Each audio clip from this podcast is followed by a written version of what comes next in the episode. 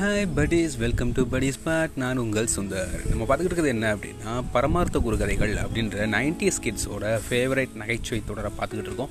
அதில் லாஸ்ட் நம்ம என்ன பார்த்தோம் அப்படின்னா தொப்பையை வளர்ப்பது எப்படி அப்படின்ற ஒரு அருமையான கான்செப்டை நம்ம குரு நமக்கு சொல்லி கொடுத்தாரு. இன்றைக்கி நம்ம என்ன சொல்லிக் கொடுக்க போகிறாரு அப்படின்னா இன்றைக்கும் ஒரு அருமையான கான்செப்ட் தாங்க. என்ன அப்படின்னா சொர்க்கம் என்ற சோத்து மூட்டை. பார்த்தீங்களா சோற சொர்க்கத்துக்கு கூட கம்பேர் பண்ணியிருக்காரு. சரி கதைக்குள்ளே போகலாமா பரமார்தர் எங்கோ வெளியே சென்றிருந்தார்.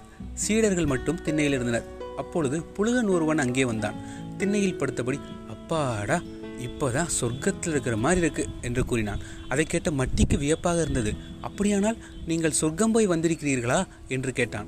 நேராக அங்கே இருந்துதான் வருகிறேன் என்றான் புழுகன். அடே அப்பா எங்களால் சந்திரலோகமே போக முடியல. நீங்க எப்படி சொர்க்கலோகம் போய் வந்தீங்க? என கேட்டான் மடையன்.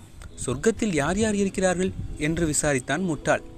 உங்கள் குருவுக்கு குருவான சோத்து மூட்டை அங்கே தான் இருக்காரு என்றான் புழுகன். அப்படியா? அவர் நலமா இருக்காரா? என்று கேட்டான் மண்டு.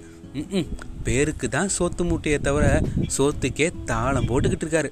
கந்தல் துணிகளை கட்டிக்கிட்டு பைத்திய மாதிரி தெரியுறாரு. பார்ப்பதற்கே பாவமாக இருக்காரு என்றான் புழுகன். பூலோகத்தில் இருந்து சுகமாக இருந்திருப்பார்.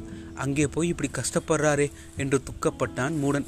ஐயா நீங்கள் மறுபடியும் சொர்க்கத்துக்கு போவீங்களா? என்று மட்டி கேட்டதும் ஓ நாளைக்கே போனாலும் போவேன் என்றான் புழுகன். அப்படியானால் எங்களிடம் இருக்க புது துணியெல்லாம் தரோம். கொஞ்சமாக பணம் சுருட்டும் கொடுக்குறோம். எல்லாத்தையும் கொண்டு போய் எங்கள் குருவுக்கு குருவான அவங்ககிட்ட தந்துடுறீங்களா? புழுகனோ மகிழ்ச்சியோடு சரி என்று சம்மதித்தான்.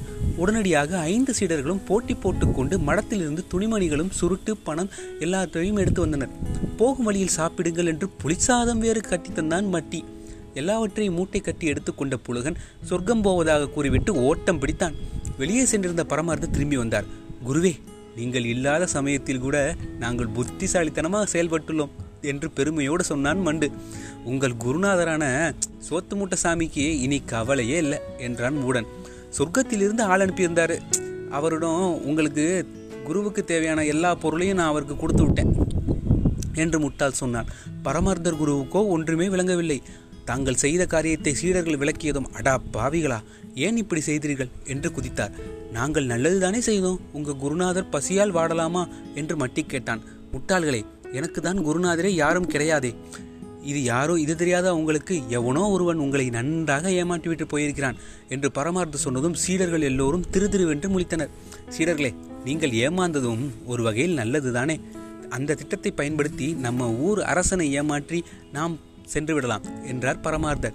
அப்பொழுதே குருவும் சீடர்களும் அரண்மனைக்கு போனார்கள். மன்னா நாங்கள் நேற்று ராத்திரி சொர்க்கம் போயிட்டு வந்தோம். அங்க எல்லாரும் நல்லா இருக்காங்க.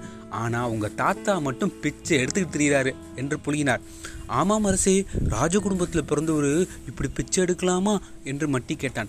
மடையனும் அவரை பார்த்தா பாவமா இருக்கு என்றான். நாங்கள் மறுபடியும் நாளைக்கு சொர்க்கலோகம் போக போறோம். ஏராளமாக பணமும் துணிமணியும் உங்கள்கிட்ட இருந்து வாங்கிட்டு வர சொன்னார் என்று புழுகினான் முட்டாள். அப்படியே உயர்ந்த என குதிரையான ரெண்டு வாங்கிட்டு வர சொன்னார் என்று தள்ளிவிட்டான் மண்டு. எல்லாவற்றையும் எங்களிடம் தந்து விடுங்கள். நாங்கள் பத்திரமாக கொண்டு போய் சேர்த்து விடுகிறோம் என்றார் பரமார்த்தர். அரசனுக்கோ கோபம் கோபமாக வந்தது. யாரங்கே? இந்த ஆறு முட்டாள்களையும் ஆறு நாளுக்கு சிறையில் தள்ளுங்கள் என்று கட்டளையிட்டான். அரசே நாங்கள் என்ன தவறு செய்தோம்? செத்துப்போன உங்கள் தாத்தாவை தானே எங்களை அனுப்புனாரு? எங்களை ஏமாத்தாவை பார்க்குறாய்? என்று அரசன் கொதித்தார். அரசனோ யாரை ஏமாற்ற பார்க்கிறீர்கள்? இன்னும் என் தாத்தா சாகவே இல்லை. இதோ உயிரோடு தான் இருக்கிறார் என்று சொன்னபடி பக்கத்தில் அமர்ந்திருந்த தாத்தாவை காட்டினார்.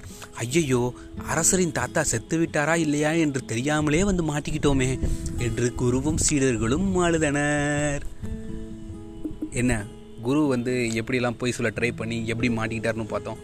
நெக்ஸ்ட் நாளைக்கு என்ன பண்ணுறாரு அப்படின்றத நாளைக்கு பார்க்கலாம்.